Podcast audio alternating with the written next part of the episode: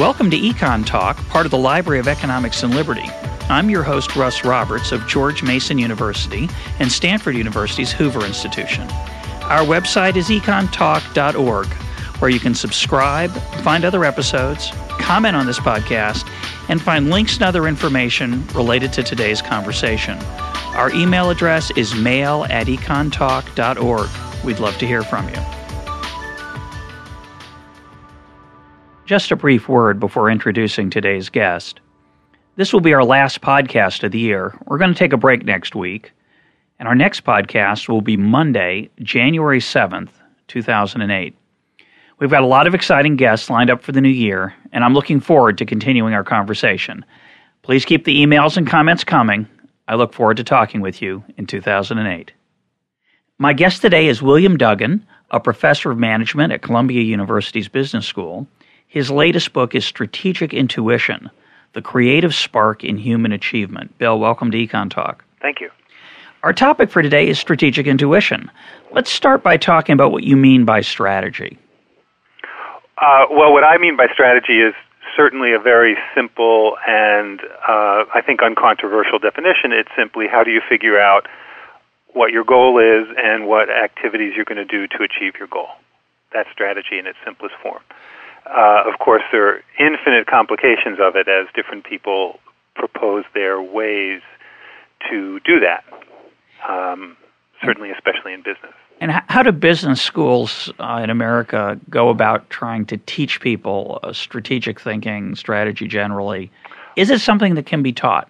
And well, if so, um, how is it taught? You, you, these are two different subjects, uh, as I have found out myself, um, and that's why I wrote my book strategy as taught in business schools is not exactly the same as strategic thinking. And let me tell you what I mean by that. In most business schools, the dominant way people teach strategy these days is to teach strategic analysis, where you use economic concepts and as much economic data as you can find to analyze your industry, your customers, your own situation, and that's it. I mean, that's what they teach you. That is technically strategic analysis. They typically do not tell you, and now here's how you actually formulate your strategy. Here's what to do. Here's what to do. Um, if you say, here's what to do, they will then say, oh, well, we can now analyze that according to our analysis of the industry, the competitors in your own situation, but they are silent um, and therefore, I guess, agnostic about how actually to come up with the idea. And I've researched this in great detail, looking, looking, looking, and they leave it out. Um, partially, I think, because when they do say, well, whenever they do refer to it, they refer to it as, well, that's a creative act. Um, and we're, that's not our subject. Yeah, well, business schools, in my experience, which is limited but not zero, uh, having having I taught in one for ten years at Washington University. Uh-huh. Business schools like to think of themselves as being analytical places, right? Somewhat scientific, uh, bringing, as you say, information to bear, the disciplines of economics, sometimes some psychology, uh, right. uh, data when possible, uh-huh. and they make it sound, and you've made it sound like strategic planning is a analytical activity, and of course, in the business world, it often is. Well, as they teach it, yes. Uh, Not as I teach it. well, I want to get to that, but but do you think most business leaders do strategic planning along the lines of what of how it's taught in business school, and do you think great innovators do anything remotely like that? I think that many businesses do do it because they were taught it, and it is definitely the dominant method. Lots of consulting firms do it. It's helped create a boom in consulting because it's very elaborate and very difficult, and so to do it, you bring in consultants a lot of the time who are very good at it. Um, I think all the, in a sense all that is fine. I would say I'm agnostic about that. Go ahead, study your industry, study your competitors, study your um, your own situation. Certainly, that's all good, but it doesn't tell you what to do. Now, for that step, what typically happens, again, in the sort of dominant model, most businesses, most consulting firms, after they've done all that analysis, what typically do they do to come up with the idea physically? What what actually do they do? I think they run a lot of focus groups with people in the Uh, business? no, that's part of the analysis. right? Okay. That's part of analyzing the situation. So what's next? Nothing. Brainstorming. Oh, brainstorming. Ah, Let's yeah. schedule a meeting at 3:30 on Yeah. Wednesday afternoon, and after doing sometimes weeks of analysis, now the most important thing, actually coming up with the idea, you do in an hour and a half with people throwing things off the top of their heads. Right. I mean, it's completely absurd. But that's because the dominant method of strat- teaching strategy is strategic analysis and is silent on what to do next. And as you say, that's there's a good reason for that because they think, well, science and data can take us so far, and then there's this creative act, and we're we're silent about that. Well, as it turns out, and this is the starting point of my book, is modern science actually has told us quite a lot about how creativity actually happens and what the mechanism is, and it's not magic. And so you can apply this um, recent understanding to how you actually um, figure out what to do, and it's surprisingly different. Working backwards, it tells you different things to do, even in your analysis step. Okay. So what what do we know about what to do? The creative part, the the actual implementation. I'm, by the way, I'm also skeptical about the the value of the strategic analysis. I think a lot of the times, for, forget the fact that it doesn't fully tell you what to do. I'm sure a lot of the times it also misses the boat on what the actual state of the actual situation is in the industry, just because it's often so dynamic and fluid. But uh, put that to the side. no, well, I I mean, I'm I'm with you. Yeah, oh, and the other thing, therefore, is that so many companies do that. When they actually come up with their idea, they do something else, be it brainstorming or something else, and sometimes they come up with good ideas, which is great. Certainly, innovators and entrepreneurs typically do nothing remotely resembling that. Right. So what do they do, Um, or well, what should they do? Oh, What should they do? Well, let me go back now to. Uh, let me start with brain sciences. Take us, take us then into military history. let me do these two steps. Great. Starting with brain science, uh, the in 1981. Since 1981, there's been a dominant understanding of how the brain works, and this is the two sides of the brain. It's because no one, someone named Roger Sperry won the Nobel Prize for his work on the two sides of the brain, and you've probably heard this. Your listeners have probably heard this. And we talked about it in an earlier podcast with Dan Pink, A Whole New Mind, an interesting book on creativity, actually.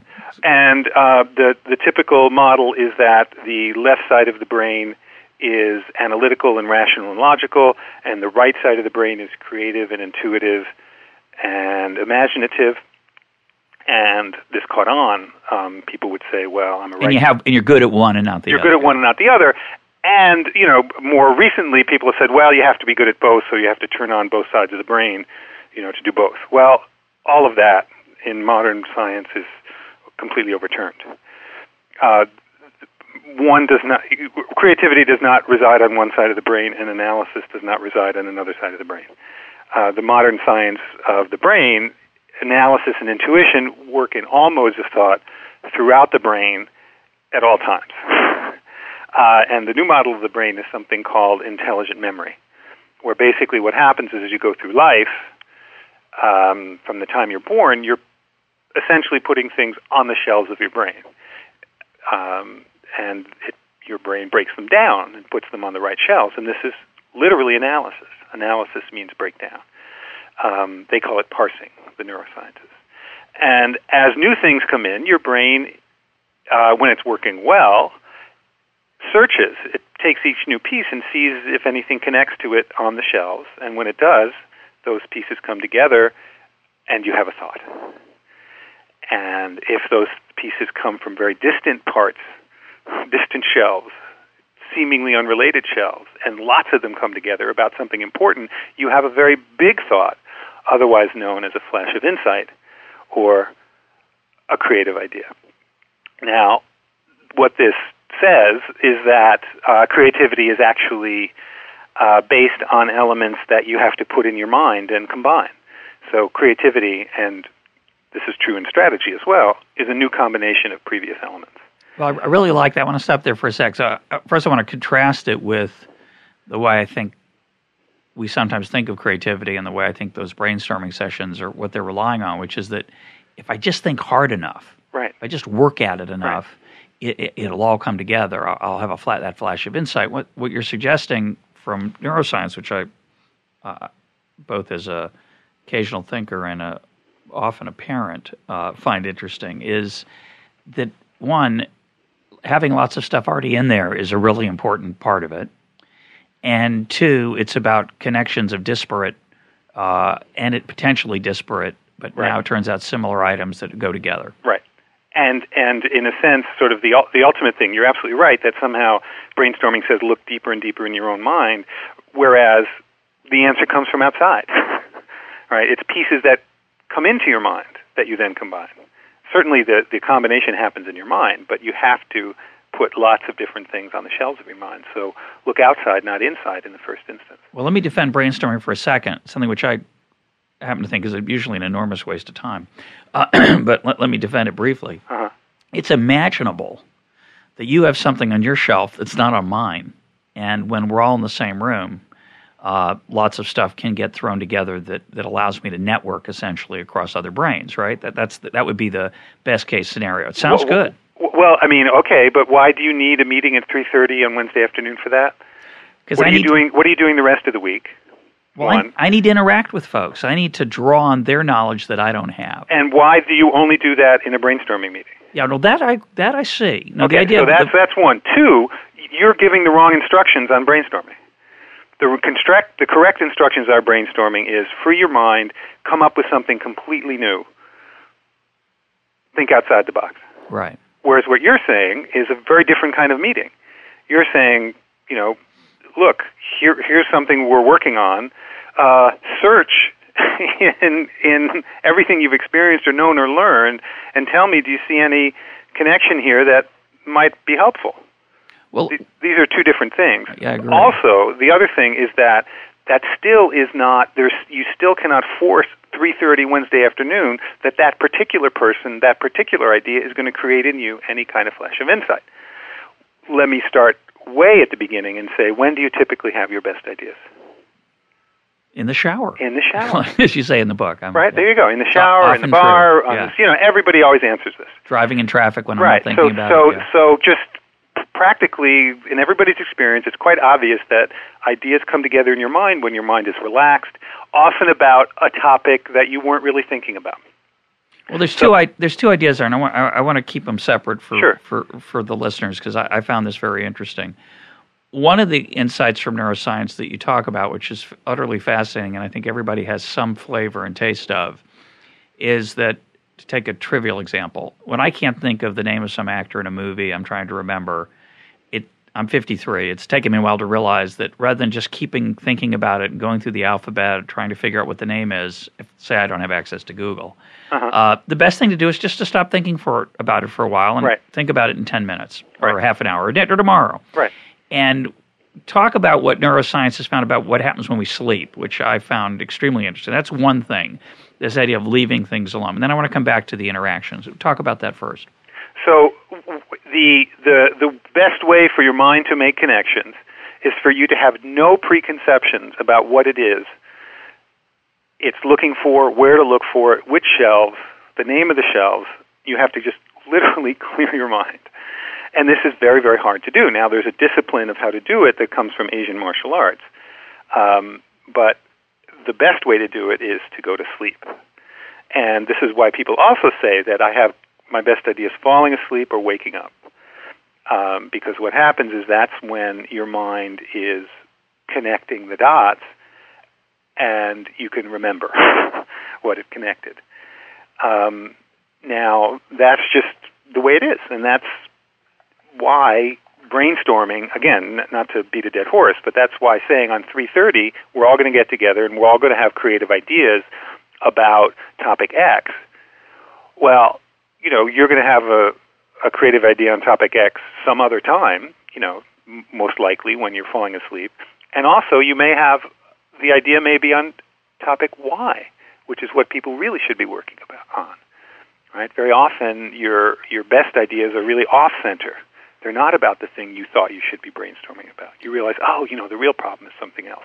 Well, so one of the lessons here, and I, this is um, uh, slightly dangerous, I think, as, as business advice. One of the lessons is since you can't rely on 330 and you're not quite sure what you are going to be thinking about at, at the particular time that's most productive, what you should do is just hang out with the people in your office, uh, talk about uh, football, the weather, uh, the last novel you read, um, recite some poetry, and then maybe there's going to be this flash of insight. Um, is, is, this an argument for uh, going on retreats where you really don't try to figure out what the goal of the business is? You just I, do I, ropes mean, exercises. I, I think I think that going on retreats is unrealistic because then basically we'd have to spend all week on a retreat every week, and then you say, well, what do I do back in the office, right?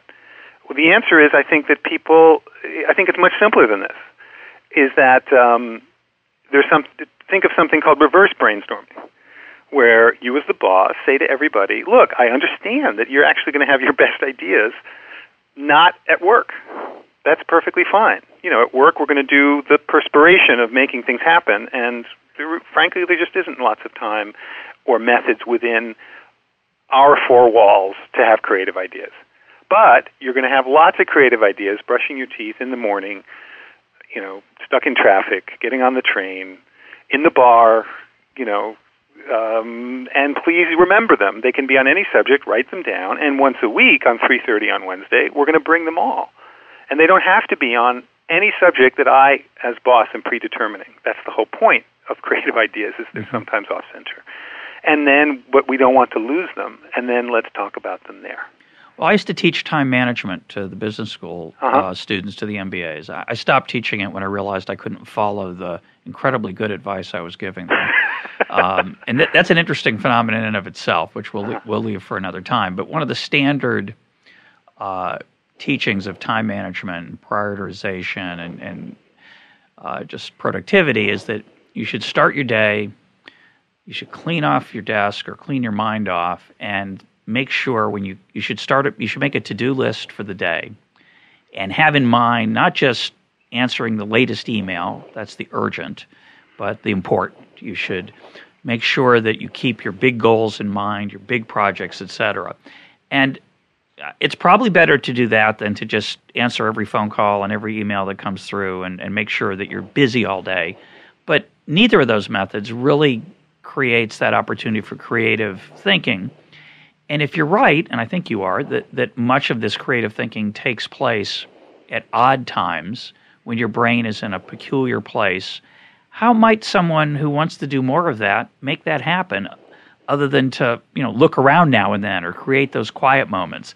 I'm not quite sure what the practical upshot of this is other than don't brainstorm at 3.30 well uh, don't brainstorm at 3.30 do reverse brainstorming. Make sure you keep time for people to bring ideas that come out of nowhere right? Mm-hmm. You have mm-hmm. to do carve that out, so yep. that, right?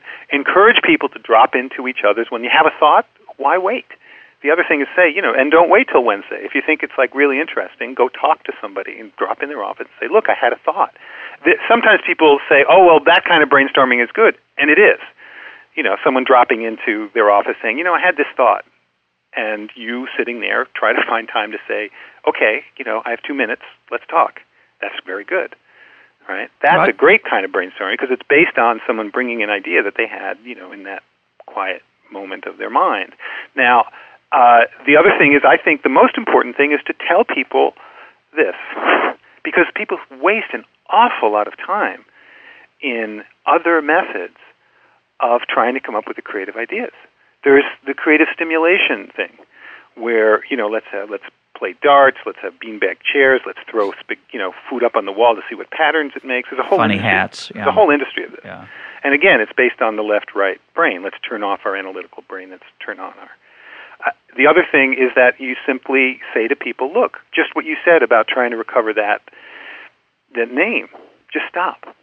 Especially if you're working on something that has lots of needs lots of creative ideas, have the courage to send people home early because the typical thing is to work on into the evening. And this, the research is very, very clear that, you know, going home at 6, you do much better the next day than if you go home at midnight. And especially for creative ideas, the best thing to do is to work really hard, put everything on the shelves of your mind on what the problem is, what other people say, what the data is, what this is that, and then stop. Relax. Go bowling. Well, yeah, go to sleep, and you'll have far better ideas the following morning than if you had worked till midnight. It reminds me of an interesting, uh, weird subliterature that I think is unappreciated in the business world, which is how to write. If you read books on how to write, which I do from time to Uh-huh. time, uh they, a lot of them have a strange section where the author is usually a successful writer who often has nothing useful to tell you because you're not that person.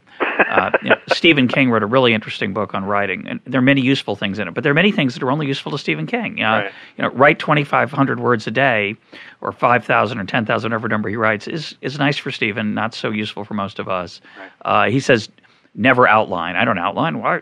Well, it doesn't work for him, but for some- some people need to outline. Right. Um, but one of the things that's in most of these books is how these writers jumpstart their quote creative juices. And what strikes me about that weird subliterature is how disparate those techniques are uh, on the surface, but how they do have something in common, which which you're talking about, which is which is to wipe the slate clean. Right. Uh, there's some people who go out and stand on a street corner and watch traffic for 20 or 30 minutes before they write and don't do anything. They don't think about anything. They don't they don't do anything. Other people play loud rock music. Other Right. people, uh, you know, gaze out a particular window at a particular setting, et cetera. Right. And I think that's the same process that's going on. This is the I, my own view is this is the hardest step because people are busy. Think of how easy it is to multitask now, which is the worst possible thing you can do to have a creative thought. I mean, there's so many ways you can do things. To actually free your mind is by far, I think, the hardest step. Well, if you if you multitask enough, it's like doing nothing. It's like standing in a busy traffic corner because it's just all noise. You just you respond to emails, you're not reading right. what you're writing. Yeah, that's true. If you're if you're really not thinking about any of it, that's true. The other thought I had, going back to the reference I made to parenting, is uh, I, I don't let our kids watch much uh, television, Uh-huh. and they don't do much work on the computer in, in terms of uh, games or exploration. Right. And I think that's a good. I've always thought it's a good thing. I feel even better about it now because that stuff that goes on the shelves of the brain is what's important, and you want to vary it. You want to have expo. You want to expose your kids and yourself, certainly as a thinking adult, to as wide a variety of stuff that you can then link together to create creative stuff. Uh, and I, my own view would be, uh, I, my understanding, is through serial immersion, meaning you really immerse yourself into it, right? Whereas very often, you know, the video and all this other stuff is very superficial. Yeah, you're not paying attention to anything. You're really not paying yeah. attention to anything. Uh, so, I mean, I'm I'm the same way uh, with my daughter. Well, we'll see how Very they little turn. TV, very little. Yeah, we'll see how these kids turn out. I think phenomenally, uh, s- don't you? Um, let's move on to military issues. Oh, okay. So, in which so uh, part of the beauty of this, of Was that course, for a segue? Yeah. Um, part, well, part of the beauty of this is that really the whole idea here is that creativity is a combination. Uh, a new, uh, the combination is new, but the elements came before. Yeah, I like that. You You know, talk it's the only that. way it can happen. Yeah, I like that a lot. Uh, so it turns out there's nothing. So wonderfully, this confirms something that somebody wrote about in early military strategy, right? So once again, there's nothing new under the sun, but now we're able to appreciate it in modern terms. And it turns out the word strategy entered the English language in 1810. This is very late for an ordinary English word. Um, most ordinary English words are 13th century, 14th century, 15th century. And it's also very specific. It's not, you know, early 19th century, it's 1810. And uh, I didn't, when I discovered this, I found it interesting. I had no idea why, and I looked it up and discovered that it was the height of success of Napoleon Bonaparte as a general. As an American, you know, I didn't know that Napoleon was Napoleon because he won battle after battle across Europe personally, and that's how he became Napoleon, the Emperor of Europe. Um, Europeans tend to know this very well because he conquered their country. So it turns out his enemies started studying how he did it, especially the Germans and the and the English, and so started the formal scholarship of strategy as an academic discipline in order to figure out how to defeat Napoleon. Um, certainly, strategy existed previously, uh, if not in English, in other uh, parts of the world, especially China, of course, um, where you get Sun Tzu, The Art of War. So, strategy as a philosophy is ancient, but as a formal academic subject that we would recognize today as true scholarship, it dates from that period. And indeed, it's from this period, that period that I'm describing, that we in business inherited formal strategy. Well, as it turns out, a um, a Prussian named Karl von Clausewitz in 1832 published his answer to how Napoleon succeeded. And it, the book is called On War. It's still in print, a great classic taught in military academies around the world to this day. And right there, his most important idea is something he, go, he calls coup d'oeil, um, which is strike of the eye or a glance. And his description of it is amazingly similar to modern neuroscience of intelligent memory applied to new situations. That it's a new combination of previous elements. That Napoleon was a, though he was very young and had never fought battles before, when he started out, he had mastered all the previous military moves and battles that came before him and was able to draw upon them in new combinations to win. Um, and so he didn't. The, the, the point here is that he didn't, uh, you know, invent the uh, the V two rocket or nuclear nothing. bomb. He, he, he, combined insights from previous campaigns. Right. And he would li- he would literally say, so his first Italian campaign, he'd say, well, you know, this sort of looks like what Frederick the Great faced in his Silesian campaign of 1852. And indeed, you know, you would if you looked at Frederick's campaign, if you looked at this, you'd say, yes, I see why he says that. You know, the Prussians are here, the the Austrians are there, and he has the similar size forces, and so he's going to do the same thing to a degree, right? And then he combines something that Caesar did in a particular situation. So your claim is that his uh, creativity on the battlefield was partly a result of the stuff he had on the shelves, the fact that he had so many strategic uh, campaigns from the past right. uh, in his hard drive, and then also presumably in his ability to see connections between them. Yes, to keep his to literally keep his mind open. Now, it sounds nice. It's hard to know if that's true. Let, let me give you a, a different example and, and, get your reaction to it.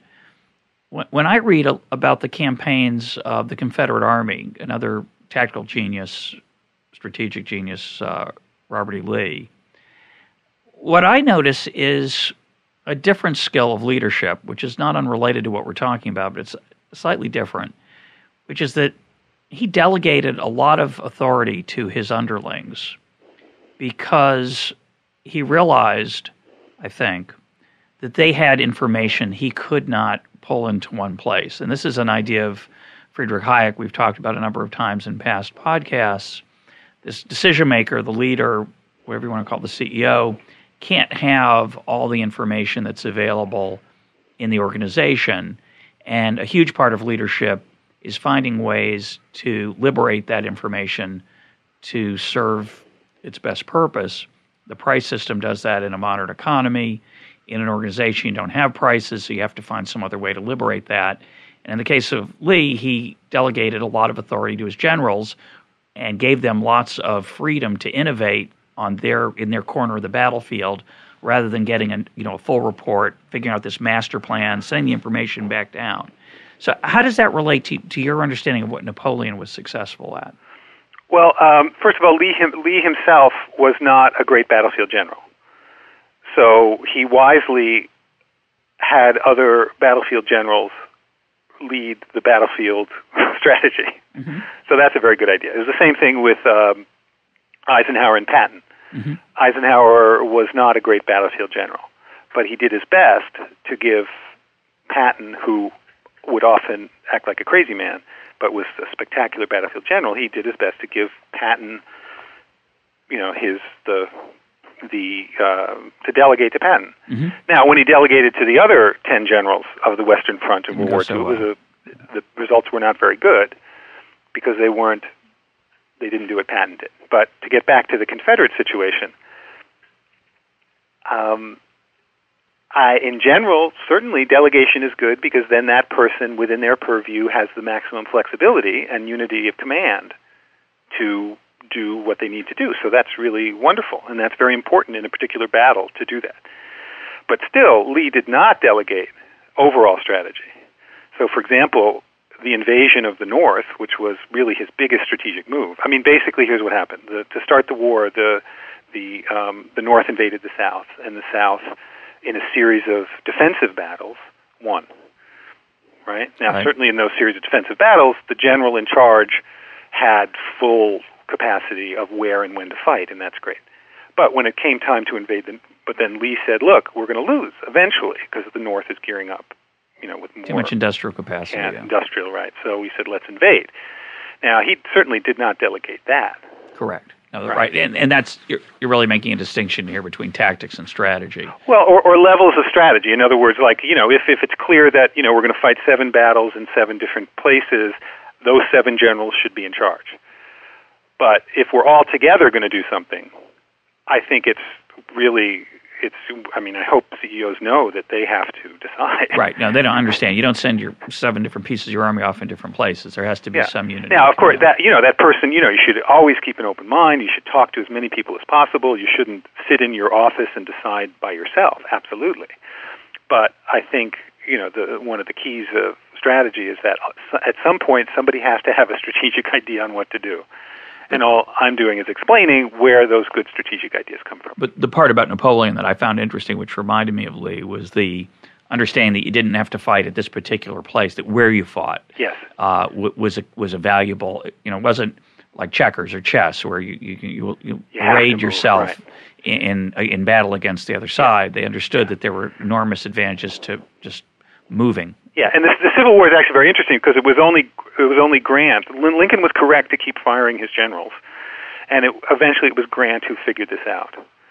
And really, this the final success was Grant and Sherman. He, you know, they both understood this, understanding the the, the how mobile war works, So- and uh, so that's why the North won. So, what does that have to do with, with us today? The, this an understanding of Clausewitz. What do we learn from Clausewitz and, and the lessons of, of military genius such as Napoleon? Well, one thing that I found very, very interesting is because here we have this strategic, in a sense, sort of the, the classic of military strategy, is this um, uh, very, as you say, sometimes you don't fight, uh, and you conform your your actions to the force of circumstance as you find it.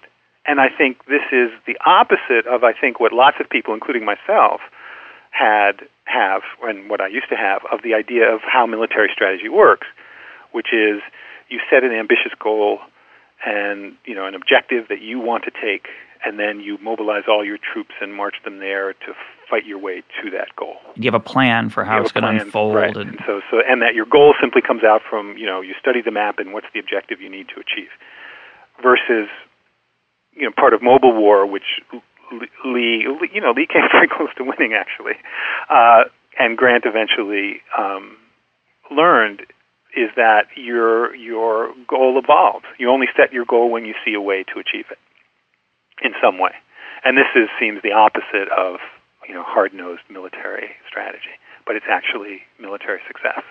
and the same for business. I, I really like the insight that you know you don't plan that you're going to take over this industry and get there via this set of actions. You're looking for opportunity to exploit rather than um, Right. than. So I mean, if you see a way to do that, that's great. Right, now yeah. you know where to go, but you don't set that goal beforehand. That's madness. Now, the question is this: How is there a way to do this with any degree of systematic attack? And uh, let me let me say it a different way, a little more skeptical way. Uh, is there anything that great innovators do that those of us who are not great innovators can get close to, or is it merely the fact that they their flashes of insight while they're brushing their teeth they're always going to be better than mine and so there's just nothing to be done about it Well, I think they learned it. They certainly weren't born with it. Um, I think over time they learned that that's how you do it. Now they may not have learned it consciously, um, but you know we can all learn it. Now, uh, I just read a wonderful article about dyslexia. That one third of successful entrepreneurs are dyslexic. So um, that's quite nice. In that, you know, it's some other way of thinking. In other words, don't just stick to the straight line. That's not what's going to get you there. You know, Mhm. dyslexics are famous for seeing the the whole, not just the sum of the parts. yeah Um, so I Though I, though in big That's companies, so, so very, it's sort but of that's in- not but that's not very helpful for those of us who aren't dyslexic. Well, wait a second. I mean, in smaller companies, well, I, I mean, w- in a longer conversation, I'll explain to you how it is helpful, but Okay. it would take too long to explain right now. All right. But uh, um, in smaller companies, that- you know, you can see right away it's easier. You have more control over how people spend their time. In big companies with these huge processes already in place, there's something I discovered at General Electric, which is a wonderful team exercise that basically can and should replace formal strategic planning for how to do this.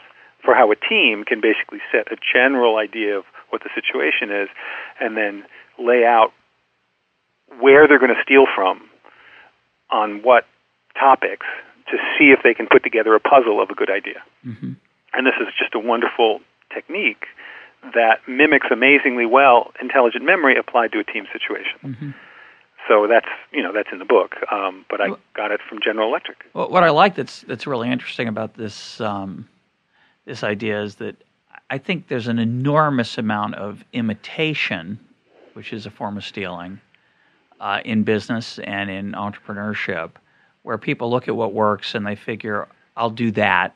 That works."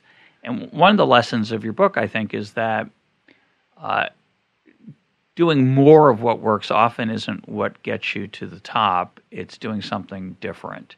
And to think about ways of doing something that haven't been done before is much more productive than simply figuring out who's doing it well and we'll just do it better, which is always the safe approach. It's well, um, the, there's a, there's a wonderful quote by uh, T.S. Eliot, uh, who won the Nobel Prize in Literature in 1948, American British poet, and um, he said, uh, it's a great quote, and he chose his words very carefully, of course, because he's a poet. yeah. He said, "Immature poets imitate, mature poets steal." so this is That's really good. quite I like that. quite great because it's you know if you're going to imitate somebody you're you're going to do what they do and you're probably going to be two steps behind them because they're ahead of you in doing it. Stealing means you're not going to be like them. You're going to take certain pieces of what they're doing and certain pieces of what somebody else is doing legally i mean legal stealing. Um, you take that and that and that and you make a new combination versus I'm going to imitate what someone else is doing. This is an enormous. This these are two very very different things, and the difference is huge. So you know, Steve Jobs, the famous uh, uh, example is where he had made he and Wozniak had made a nice small machine, the Apple II, but it had a green screen. He got a chance to go to Xerox PARC and see what they had, and that's where he discovered the graphical user interface. And he had a very famous flash of insight where Wozniak's machine came into his mind combined with the graphical user interface that Xerox had showed him.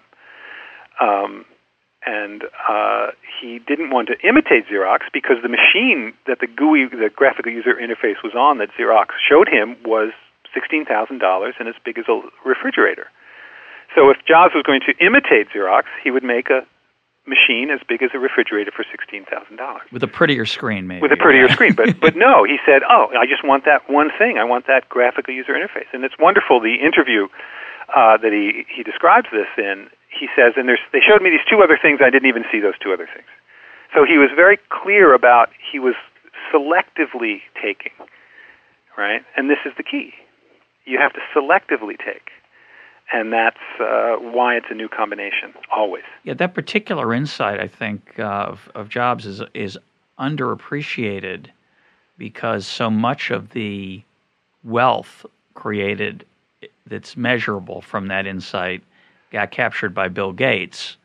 Uh, but Right. but it was Jobs' insight and, and the beginning insights of the people at Xerox PARC that created the computer um, revolution and the internet was the step that we needed before we could get all the rest of it. Without it, it would just be a, a hobby for a small group of people. Right, and Jobs has continued to do this. You know, the MP3 player was invented Correct. by Creative Technologies of Singapore. You know, on and on and on. He's a master at seeing new combinations from what other people have already done. Well, I want to talk about Schumpeter, um, and that maybe is a nice transition. Uh, Schumpeter and others talk about the difference between invention and innovation.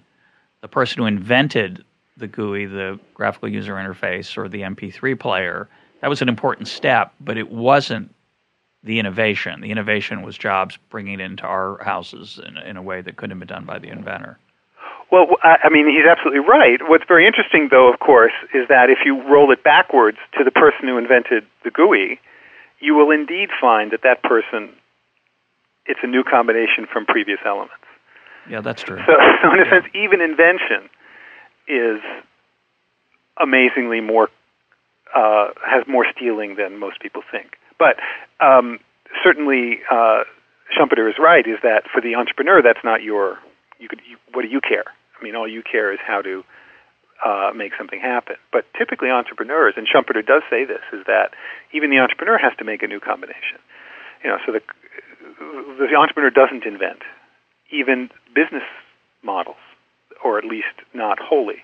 So, for example, you get this, another famous example where Ray Kroc um, was 52 years old, had invested his life savings in a machine that made milkshakes, eight milkshakes at once. Wow. You know, if, so you would probably say he's driving around the country trying to sell these things, and you would probably say, here's a guy with zero strategic intuition, zero business acumen. The poor guy, would somebody just give him a job and end the misery of him trying to sell this stupid machine?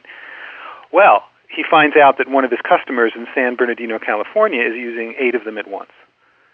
So he says, Fabulous, let me go see what they're doing, and I'll tell all my customers how to use eight at once. Well, lo and behold, he arrives, and it's a roadside restaurant called McDonald's, run by Mac and Dick McDonald's. And in Ray Kroc's book, uh, his memoirs, he, he describes a classic flash of insight. You know, he described it as an Idaho potato hitting him on the head the way Newton's apple fell on his head. And he says, "This is it." You know, and he, it was an assembly line. He describes it. It was an assembly line of really the first fast food machine. And he said, "I'm going to combine that with the franchise system of um, uh, Howard Johnson's, which already had roadside franchises, 400 of them, but were sit-down restaurants." So he said, "This is it." So these two things came together in his mind. So Ray Kroc invented the fast food franchise, but from two previous elements sort of the sit down roadside franchise of Howard Johnson's and the exact fast food machine of the McDonald's brothers in San Bernardino, California. The rest is history. The rest is history. Now, and you know, there's a colleague here. He's actually two offices down from me, named Amar Bhide. He, uh, the best book for entrepreneurs to read is "The Origin and Evolution of New Businesses," and he just documents how successful entrepreneurs actually succeeded and certainly where they get their ideas is very much this kind of creative combination. Now, of course, there's a selectivity bias here in that we know the ones that were great and that made it, became McDonald's, became the iPhone, etc. There must be thousands of, of combinatorial ideas that they're in they're the people who thought of them thought were the greatest things since sliced bread, and they just turned out to be wrong. Right. Absolutely, no question about it. So, so I guess the lesson is, though, is that more ideas are better than fewer. And uh, well, also, I mean, what else are you going to do? I mean, yeah. uh, uh, it's no guarantee of success. That's for sure. There's no question about that. But it, I think it increases your chances of success. Give us another example of a, a, great innovator of our time who combined disparate elements, because I, I, think those are very illuminating. Well, I think I, there's. I mean, I could tell you the Google story, but that actually would take quite a long time because it's a bit technical. But there's no question that they combined existing elements to make Google. Um, one of the um, one of the cases I like for a very important reason is I'll tell you the reason uh, after I tell you the case is how Henry Ford came up with the moving assembly line. So it turns out the first stationary assembly line, meaning the chassis are lined up and the teams move along the chassis, was Oldsmobile 1901. Um, and Oldsmobile had the first successful mass-produced car in the world, the Oldsmobile Runabout. Very cheap, very, very uh, uh, profitable. He, Oldsmobile's investors hated these cheap cars. They liked the really fancy handmade ones, or you know, artisan-made ones, and they stopped funding him. Olds left the business. Henry Ford imitated Olds exactly in stationary assembly line for Henry Ford's first cheap cars. Hmm. But other car makers started coming in, and we asked the question okay, Henry, how did you get the idea not to have the chassis stationary, but the chassis to move along a moving line? And this is in his memoirs. He got it from the Chicago stockyards. Hmm. The moving overhead rail of the carcasses. Yeah. Um, and this is really a wonderful example because it shows you how widely you have to open your mind to for for elements to combine. Right, because right? the two have nothing to do with each other. Nothing on, to do. Right, it has nothing to do with. You know, he certainly needs to know manufacturing, car manufacturing pretty well to even you know understand what his problems are. But then he has to open his mind as widely as possible. Um, and this is a mistake lots of people make in so-called best practice. They say, "Well, you know, let's benchmark the best practice of our industry." Well, the answer is probably in some other industry. So, why do you like that example? Uh, exactly, because you have to look for creative ideas because far outside your own how industry. far away it is. Yeah, as far Very you nice. know, you have no idea where they're going to come from. Any lessons from these insights for personal life? I think a lot of uh, people are always looking for a magic solution to their either their future. Uh, I have a lot of listeners who tell me that they're looking for something new to do. Uh, they didn't get any formal education now they've suddenly gotten interested in ideas and they want to change careers. They don't know where to start. Um, other yeah. problems we might have would be again how to parent or simply how to move up the ladder of a particular career we have chosen.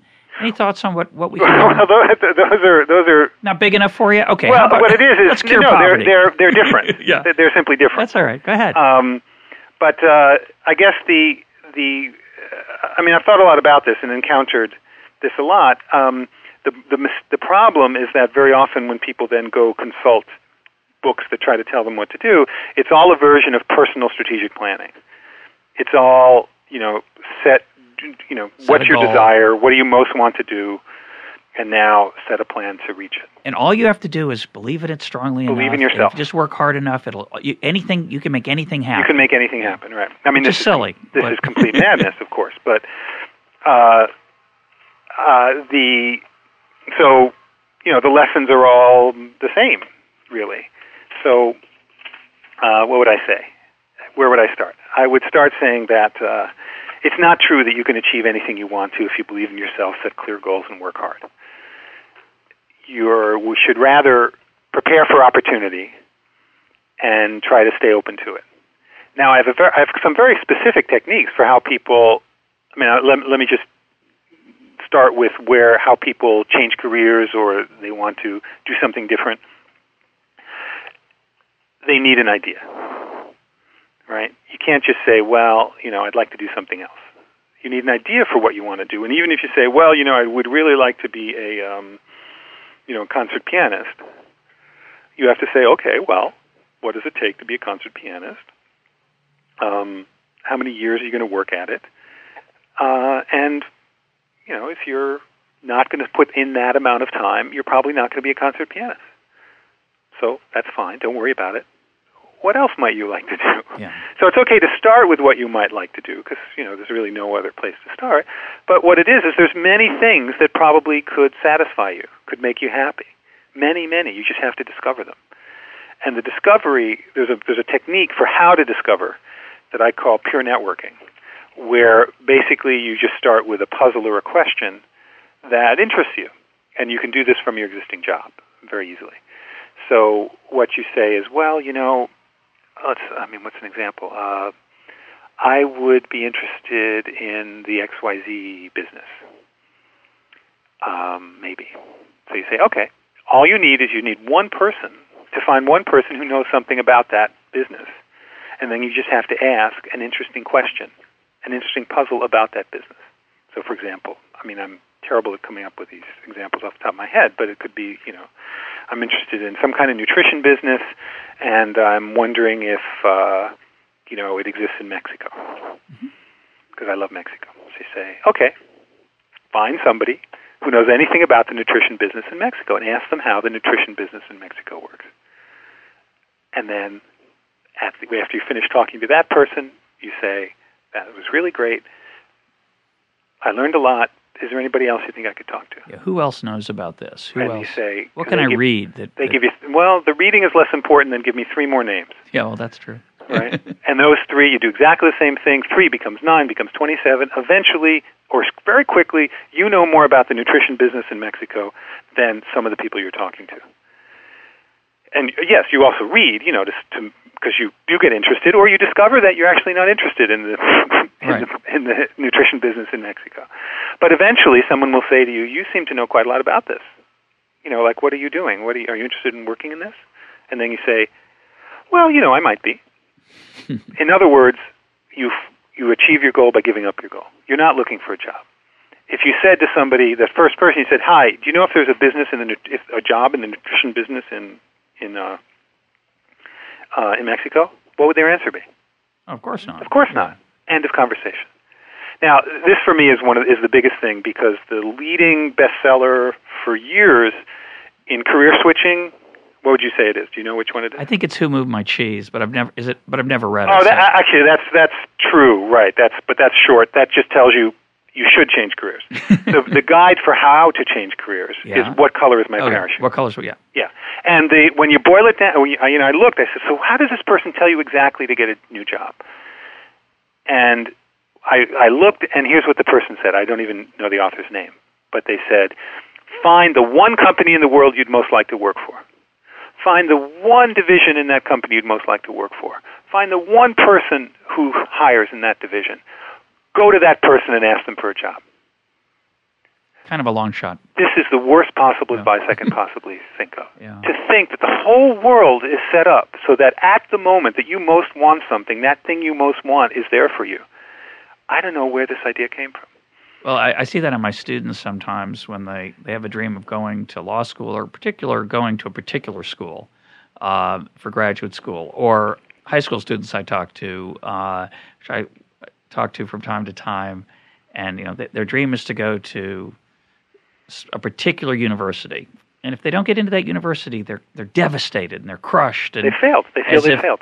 as and there are millions of people walking around the earth today, totally sat, leading totally satisfied lives, who've never graduated from that school. It Yeah. turns out, uh, or who didn't end up majoring successfully in economics or whatever is their partic- your particular dream, and that is the risk of the, um, you know, craft your dream. Take find the steps you need to get from A to Z, and then just execute. Right. Because sometimes it doesn't work out, and why? Yeah, and when, and when you look at great achievements, you find out that isn't how people did it. Um, yeah, it's it's actually I do know the source of it. There was a competitor to von Clausewitz in the military tradition at the same time, someone named Jomini, who actually laid out this set your goal and march your troops to achieve the goal, and he was very popular, but I think very wrong. Um, so so that's why I contrast the what color is my parachute, you know, choose the company you want, choose the job you want, and go for it, versus this pure networking discovery of find, you know, work your way through the the the the field, person to person, discovering opportunity. Well, we're almost out of time. I, I, I want to ask you about again. I think what would be a parody of what you're saying, and make sure that that, that this isn't what you're saying. I think a lot of people go through life. Um, I forget where I first heard this imagery, but it's to me it's very powerful. Uh, as a cork, uh, and they bob on the ocean. Uh, the current takes them here, it takes them there. They're purposeless, um, and they just kind of end up doing something that they just they didn't plan on it and they just find themselves spending having spent their life doing this particular thing that they didn't love and they have a lot of regret and i think the counterpoint to the cork is this jomini strategic vision which we're, we're which we're both critiquing which is don't be a cork don't just be swept along by ocean tides take charge of your life have a goal and go for it Right. and you're really talking about something much subtler that's, I think, something in between. How about a canoe? A canoe.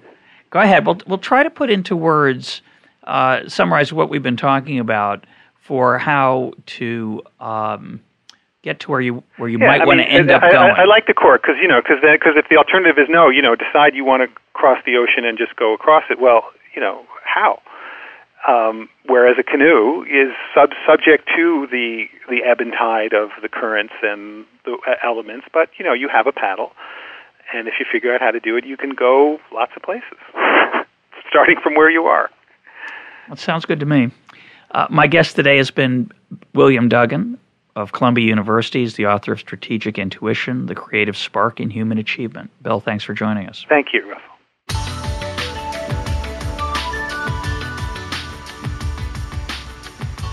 This is EconTalk, part of the Library of Economics and Liberty. For more EconTalk, go to econtalk.org, where you can also comment on today's podcast and find links and readings related to today's conversation. The sound engineer for EconTalk is Rich Goyette. I'm your host, Russ Roberts. Thanks for listening. Talk to you on Monday.